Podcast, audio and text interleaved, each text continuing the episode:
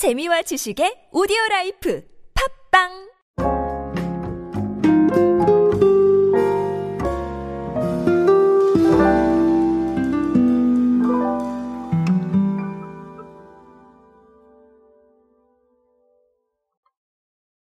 자, 요즘은 사실 회사들이 각자의 가치를 홍보하는 거에 있어서 굉장히 다양한 방식들을 어, 채택을 하고 있습니다. 어, 근데 요즘 또 재밌는 사례가 하나 있어서 제가 가지고 왔어요. 인스타튠을 하고 있는 타이어 회사가 있다고 합니다. 아, 제가 너무 소개를 해드리면서 기분이 좋았는지 예, 발음을 튠으로 하면서 자, 이렇게 말씀을 드렸는데 자, 인스타튠이죠. 아, 그런 부분들 무엇인지 한번 알아보도록 하겠습니다. 안녕하세요 여러분 노준영입니다. 마케팅에 도움되는 트렌드 이야기 그리고 동시대를 살아가신 여러분들께서 꼭 아셔야 할 트렌드 이야기 제가 전해드리고 있습니다. 강연 및 마케팅 컨설팅 문의는 언제든 하단에 있는 이메일로 부탁드립니다. 자 타이어 업계가 인스타 툰을 하는 경우는 사실 금호 타이어가 거의 처음인 것 같아요. 아, 제가 봤을 땐 그렇습니다. 음, 다른 업계에서 인스타 툰을 많이 시도를 했던 것 같은데 아, 타이어 업체가 이런 걸 하는 건 또 처음 본 것 같습니다. 자 내용 같은 경우는 음, 타이어의 신 또로라는 컨셉이에요. 이 또로하고 로로가 어, 누구냐면 금호 타이어의 캐릭터예요. 그래서 그 캐릭터가 음, 신이 주신 타이어 기술로 세상 곳곳에 안전을 지키는 뭐 그런 얘기들이 어, 들어가 있습니다. 어쨌든간 뭐 사실 이 인스타툰 자체가 뭐 너무나 새로운 내용이고 뭐 이런 건 아닙니다만 어, 기업 홍보 방식을 이렇게 채택을 했다는 것은 상당히 재밌는 게 아닌가라고 어, 이렇게 생각을 하고 있습니다. 자, 근데 뭐 사실은 음, 금호 타이어가 이 부분만 하고 있는 건 아니에요. 어, 최근에도 CGV의 신규 비상 대피도 안내 광고에 아, 이걸 좀 적용을 해가지고 굉장히 재밌는 스토리텔링을 많이 하고 있어요. 이 캐릭터를 중심으로.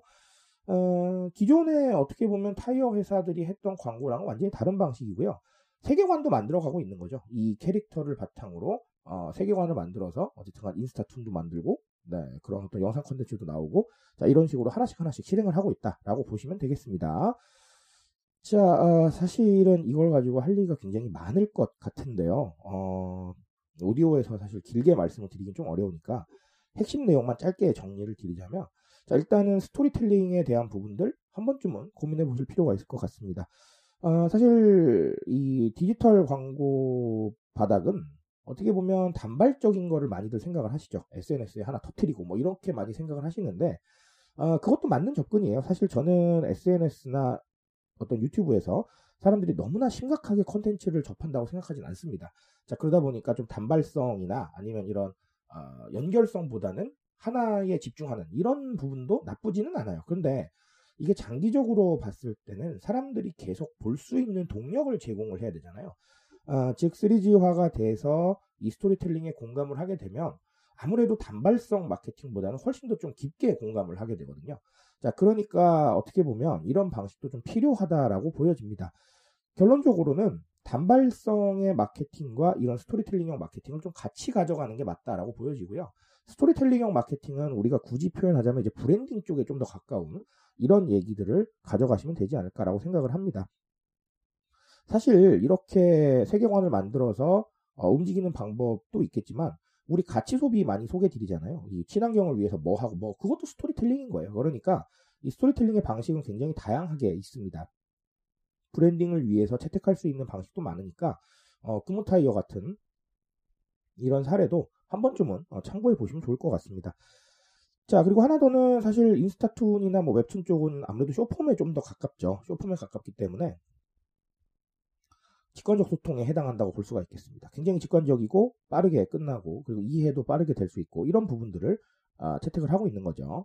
사실 쇼폼이 우리한테 영향을 많이 주고 있습니다. 우리가 1분 내외의 영상을 쇼폼이라고 많이들 알고 계시는데 맞아요. 그게 가장 대표적이고요. 자, 하지만 웹툰이나 웹드라마나 뭐 아니 웹소설 이런 쪽도 쇼폼에 들어가기 때문에 아, 이런 부분들이 실제로 많이 활용이 되고 있고 인스타툰도 마찬가지라고 보시면 되겠습니다. 결국은 어떤 마케팅 메시지나 이런 것들을 위해서 사람들이 너무나 많은 시간을 투자할 여력은 없을 수도 있습니다. 누군가의 광고를 위해서 뭐 그렇게 시간을 많이 투자하겠어요. 자, 그러다 보니까 이 쇼폼을 활용해서 굉장히 직관적이고 임팩트 있게 메시지를 전달하는 게 굉장히 중요할 수 있습니다. 그런 수단들 중에서 어, 하나로 바로 인스타툰 같은 웹툰 형식이 나온 거고요. 어, 이런 것뿐만 아니라 제가 말씀드린 대로 뭐 웹드라마나 웹소설이나 아니면 뭐 1분 내외 영상이나 좀 다양하게 고려하실 수 있을 거예요.